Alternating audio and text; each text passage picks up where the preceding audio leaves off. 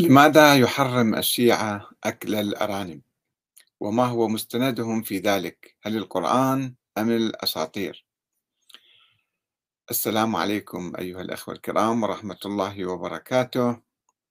هذا موضوع حقيقة يعني يعني كل واحد حر يأكل أو ما يأكل يعجبه يأكل يعجبه ما يأكل ولكن آه، أن آه، يحرم شيء باسم بسم الله تعالى أنه الله حرم هذا فأنا ما آكله. أو أن يحلل شيء اللي الله محرمه مثلا. هذا ما يجوز. لذلك هذا موضوع يعني آه، آه، مهم تقريبا يعني.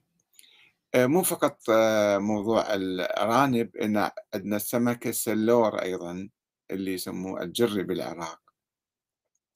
هذا أيضا متوفر بكثرة بالعراق.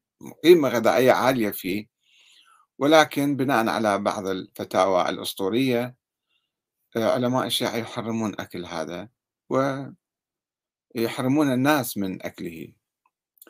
هذا موضوع آه، نود أن نبحثه. أحد الأخوة سألني في الحقيقة.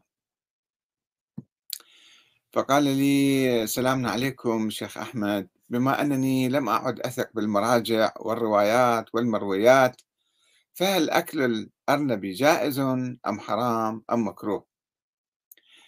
آه، فقلت له في البداية أنا لست مرجع تقليد ولا أؤمن بالمرجعية. فلماذا تسألني؟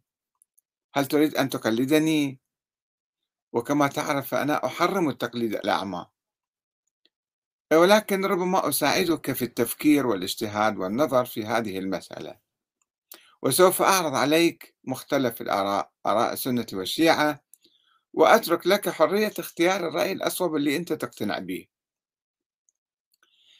وأقول في البداية أنه لا تحريم إلا بنص قاطع صريح من القرآن الكريم مثل تحريم لحم الخنزير الذي ورد فيه وردت فيها أربع آيات في القرآن حول لحم الخنزير بدقة أيضا. وإذا تنازلنا عن ذلك وقلنا بأن النبي أيضا يحرم بعض الأشياء فهل ورد إلينا نص نبوي متواتر يحرم لحم الأرنب أم لا؟ في البداية أيضا خلينا نشوف الآيات القرآنية كيف الله تعالى يعني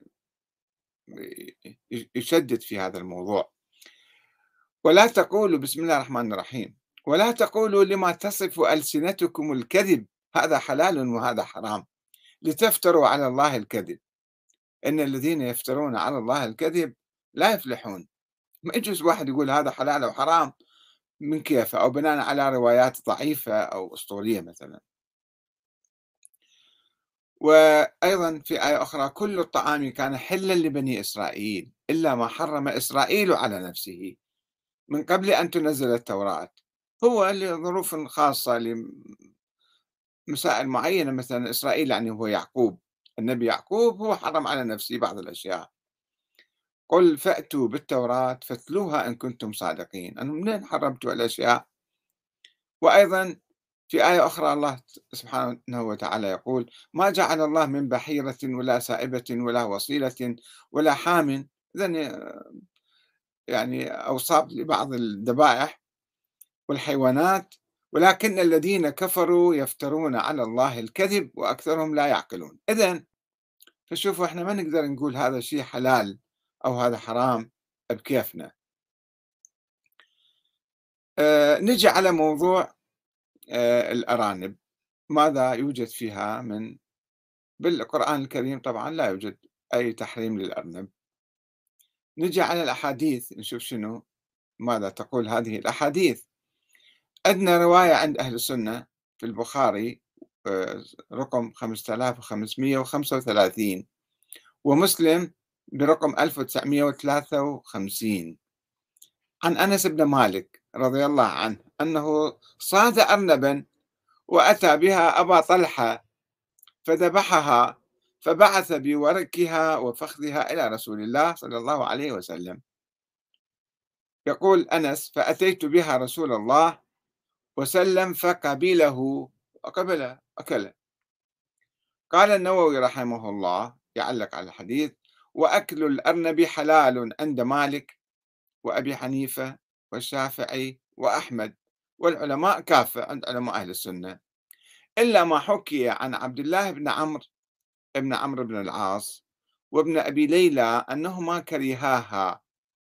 وعبد الله بن عمرو بن العاص. كان يقرأ كتب اليهود كثيرا في الحقيقة عنده كيس كبير ملآن دليل الجمهور هذا الحديث مع أحاديث مثله ولم يثبت في النهي عنها شيء. انتهى من شرح مسلم للنووي. يعني هو القرآن بعد ما يحتاج حتى نرجع لأحاديث القرآن هو لم يذكر الأرنب فإذا هو حلال. ذكر فقط الخنزير.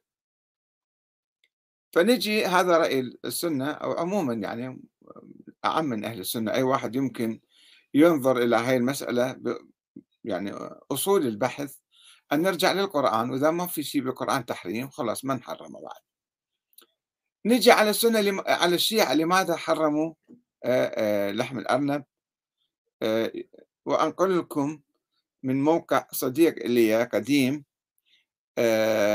اسمه الشيخ صالح الكرباسي عنده موقع اسمه مركز الإشعاع الإسلامي وهو يعني مؤمن بالخط الإمامي وبأحاديث الإمامية وينقل هذا الموضوع. يقول الشيخ صالح لقد أجمع فقهاء الشيعة الإمامية على حرمة لحم الأرنب كما ينقل عن الشيخ محمد حسن النجفي في كتابه جواهر الكلام هذا من أشهر الكتب الفقهية الشيعية في القرن التاسع عشر. يقول لا خلاف بل الإجماع بقسميه في أنه يحرم الأرنب والضب والحشرات كلها. جواهر الكلام آه، جزء 36 296 صفحة 200 وأيضا ينقل عن الشيخ المفيد يقول ولا يؤكل الأرنب فإنه مسخ نجس. طبعا سنجد هذا الكلام في التوراة أيضا تتحدث أن مسخ نجس في المقنعة للشيخ المفيد صفحة 578 والسيد المرتضى هذول من علماء القرن الرابع والخامس الهجري.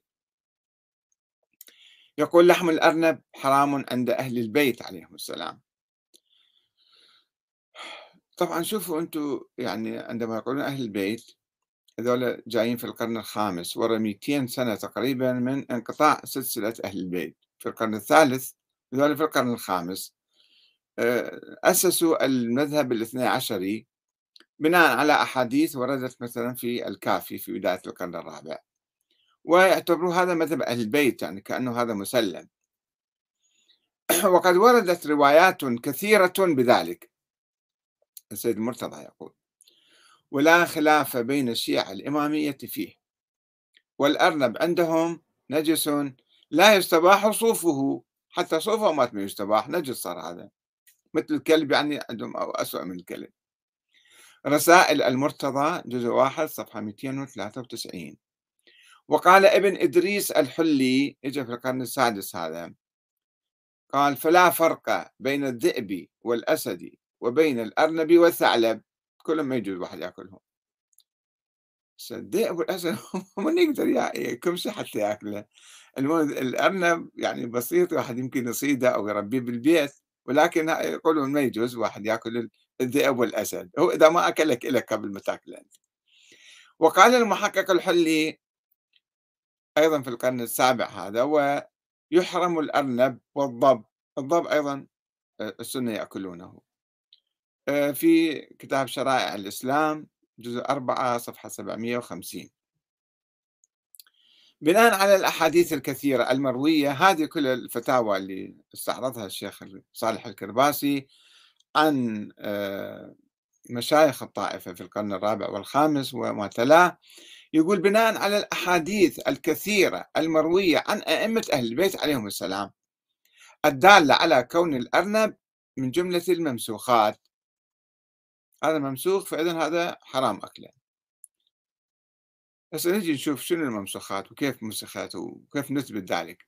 هذا من جانب ومن جانب آخر فإن وجود أحاديث أخرى عن أئمة أهل البيت عليهم السلام تؤكد على حرمة أكل لحوم الممسوخات.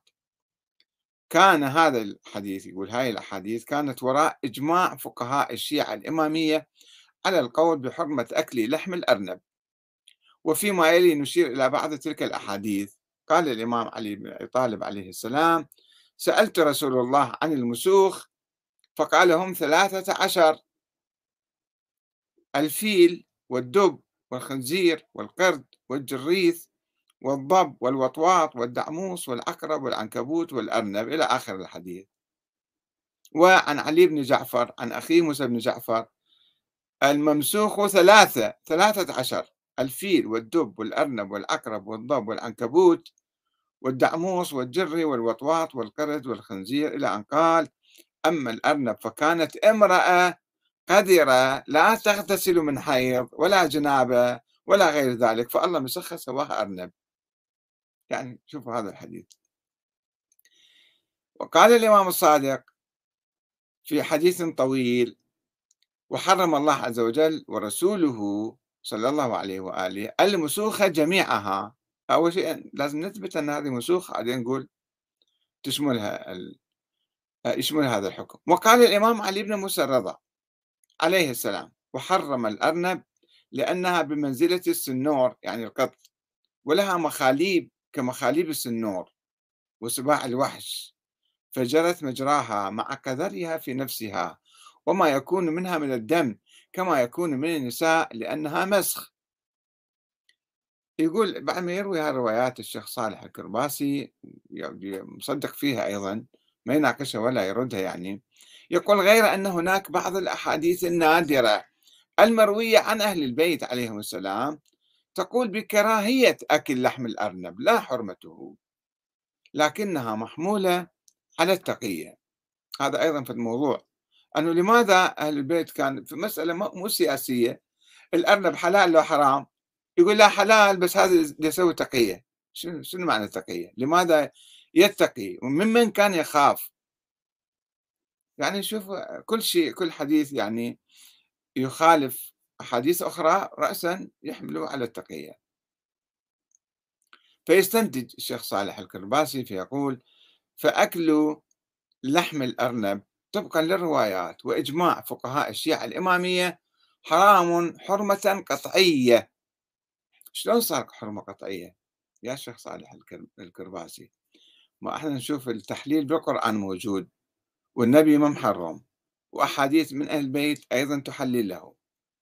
وفي أحاديث تحرمه. فشلون صار قطعا؟ يعني يمكن واحد يقول ظن ممكن واحد يقول ظنا. أما أنه حرمة قطعية هذه مشكلة حقيقة. المهم الخلاصة تحريم الشيعة للأرنب مبني على أخبار آحاد ضعيفة. شفتوا هالأخبار؟ إذا أي واحد ينظر فيها رأسا يدرك يدرك أن هاي أخبار يعني مشكوك فيها. شلون نعتبرها فعلا صادرة عن النبي وعن الإمام علي وعن الأئمة الآخرين؟ فيها أساطير وهي كون الأرنب ممسوخا. منين عرفنا ممسوخة وين ممسوخ الأرنب منو قال ذلك يعني. يعني حتى حتى حتى الخنازير. هذه الخنازير ليست ممسوخة. اليهود الذين تجاوزوا يوم السبت الله مسخهم خنازير. خنازير كانت موجودة ما كانت ممسوخة. وأن اللحم الممسوخات حرام. وهناك أحاديث أخرى عند الشيعة عن أئمتهم تقول بتحليلها على كراهة لكنهم يحملونها على التقي كما في هذا الحديث الصحيح الذي ينقله الشيخ محمد حسن النجفي صاحب الجواهر. يقول وما في الصحيح عن أبي عبد الله عليه السلام. كان رسول الله صلى الله عليه وآله عزوف النفس وكان يكره الشيء ولا يحرمه فأتي بالأرنب فكرهها ولم يحرمها. زين هذا حديث صريح صحيح يقول صاحب الجواهر اللي هو من أعظم فقهاء الشيعة يقول أنه حديث صحيح ولكن بعدين يعلق عليه يقول هذا محمول على التقية. فهذا أيضا مشكوك فيه ليش محمول على التقية؟ إذا هو النبي ما كان محرمة. فشنو ليش أنت تحرمه؟ فالنتيجة توجد أحاديث صحيحة عند البخاري ومسلم تقول بأن النبي أكل من لحم الأرنب عند البخاري ومسلم. ومن من من يتسرع بتكذيبهم؟ يعني لأنه السنة رووا الحديث نقول هذا كذب؟ لا. إذا واحد يحب يناقش بالحديث خليه يدرس السند. مو بسرعة يجي كل ما روي بالبخاري ومسلم أو عنده سنة أحاديث مكذوبة. لا مو صحيح الكلام. فإذا أحاديث يعني صحيحة عندهم آه وأنه النبي أكل. ولا يوجد تحريم للأرنب في القرآن الكريم. هو هذا أساس الموضوع. أنه إذا ما يوجد تحريم بالقرآن فهو حلال. والأحاديث السنية جاية مطابقة للقرآن. فليش نعارضها ليش نرفضها؟ ليش نشكك فيها؟ ولا من الأحاديث النبوية المتواترة الثابتة ما في أيضا تحريم. وأما الروايات الواردة عن أئمة أهل البيت فهي أخبار آحاد ضعيفة ومنطوية على أساطير يعني أشياء مو دقيقة مو معلومة مو صحيحة. وهم لا يستطيعون إذا افترضوا وردت هاي الأحاديث عن الأئمة عن الإمام باكر مثلا أو الإمام الصادق. الأئمة ما جايبين دين جديد ما يقدرون يخالفون القرآن ولا يحرمون حلالا ولا يحلون حراما. وهو الإمام الصادق كان يقول كل حديث يجيكم عني فاعرضوه على القرآن فإن شفتوه معارض القرآن فاضربوا به عرض الجدار فإذا القرآن يحلل ولا يحرم وهذه الأحاديث الواردة عن أهل البيت بعد 200 300 سنة جايين ناقليها وكاتبيها. آه، فتحرم الحلال فإذا ما ناخذ بها وربما يستند الشيعة في تحريم الأرنب إلى تحريم الله عز وجل الحيوانات ذوات الأظفار على اليهود مثل الجمل والأرنب عنده آه، ظفر يعني. كما في قوله تعالى وعلى الذين هادوا حرمنا كل ذي ظفر. ومن البقر والغنم حرمنا عليهم شحومهما إلا ما حملت ظهورهما أو الحوايا أو ما اختلط بعظم. ذلك جزيناهم ببغيهم وإنا لصادقون. وقرأنا لكم الآية الأولى السابقة أنه إلا ما حرم إسرائيل على نفسه. النبي يعقوب يعني إسرائيل. هو حرم وإحنا محرمناها. فهذين أكو محرمات الجمل مثلا. الجمل يعني لظروف حتى مثلا كان يحتاجون الجمل في الصحراء في البادية للنقل. فإذا كان الناس قالوا أكلوا الجمال بعد عندنا أزمة في المواصلات. فحرم الجمل. مو لأنه هو هذا أكله حرام. وقد كان ذلك التحريم كما هو صريح القرآن الكريم مقتصرا على اليهود ولم يحرم الله تلك الحيوانات على المسلمين. فلماذا يستحل الشيعة مثلا أكل لحم الجمل اللي اليهود كانوا يحرموه على أنفسهم ولا يستحلون أكل الأرانب؟ يحرمون يقول لك الأرانب لا هي بعدها حرام لأنه وردت في التوراة. نقرأ لكم بعض النصوص الواردة بالتوراة في هذا المجال حتى نشوف تأثر بعض الرواة أو بعض الفقهاء بهذه الثقافة اليهودية القديمة من دون تمييز. يعني هذه صحيح كانت محرمة أو كانت في إشكال عند اليهود ولكن إحنا مو ملزمين باتباع شريعة موسى أو شريعة اليهود. آه لاحظوا هذا آه كما قرأنا لكم ذلك. نشوف مثلا في التوراة في سفر اللاويين الإصحاح 11 الآيات من واحد إلى ثمانية. فماذا آه، تقول التوراة في ذلك؟ وكلم الرب موسى وهارون قائلا لهما كلما بني إسرائيل قائلين هذه هي الحيوانات التي تأكلونها أو كلم بني إسرائيل عفوا. كلم بني إسرائيل أنتم روحوا احكوا معهم وقولوا لهم. هذه هي الحيوانات التي تأكلونها من جميع البهائم التي على الأرض. كل ما شق ظلفا وقاسمه ظلفين تاكلوه. عفوا هذا أول شيء ويستر من البهائم فإياه تأكلون. إلا هذه فلا تأكلوها مما يجتر ومما يشق الظلف. أو, أو الظلف. الجمل لأنه يجتر لكنه لا يشق ظلفا. ظلف يعني رجليه أو أصابعه فهو نجس لكم. صار هذا الجمل نجس. فهو نجس لكم. والوبر أو الوبر آه، لأنه يشتر كل لكنه لا يشق ظلفا. فهو نجس لكم. والأرنب لأنه يشتر لكنه لا يشق ظلفا. فهو نجس لكم. والخنزير لأنه يشق ظلفا ويقسمه ظلفين لكنه لا يشتر فهو نجس لكم. من لحمها لا تأكلوا وجثثها لا تلمسوا إنها نجسة لكم. آه، وطبعا نفس الحكاية تجي على موضوع سمك السلور أو سمك اللي ما عنده زع ما عنده حراشف يعني. يسموه جري. أيضا هاي آه، في التوراة الآيات نفس المصدر آية 9 12 وهذه تأكلونه من جميع ما في المياه. كل ما له زعانف وحرشف في المياه في البحار وفي الأنهار فإنها فإياه تأكلون.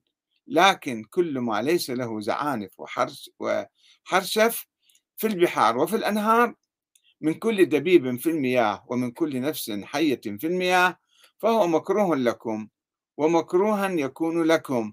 من لحمه لا تأكلوا وجثته تكرهون. كل ما ليس له زعانف وحرشف في المياه فهو مكروه لكم. بناء على ذلك في أحاديث ناس مسوين أحاديث عن أحاديث أسطورية أنه هذا الجري ما عنده ولاية وخبط المياه على أمير المؤمنين وكذا فلذلك هذا حيوان أو يعني سمكة أو شيء مكروه أكلها أو حرام أكلها. فإحنا إذا رجعنا إلى الآيات الأولى في القرآن الكريم نجد أنه الله سبحانه وتعالى يقول ولا تقولوا لما تصف ألسنتكم الكذب هذا حلال وهذا حرام. حتى جبت اعتمدت على روايات ضعيفة أو روايات مشكوك فيها ما يجوز تقولون تفتون هذا حرام وحلال. لتفتروا على الله الكذب. لما تقول حلال أو تقول حرام هذا افتراء على الله إلا في آية قرآنية والقرآن لم يحرم لا سمك الجري ولا الأرنب.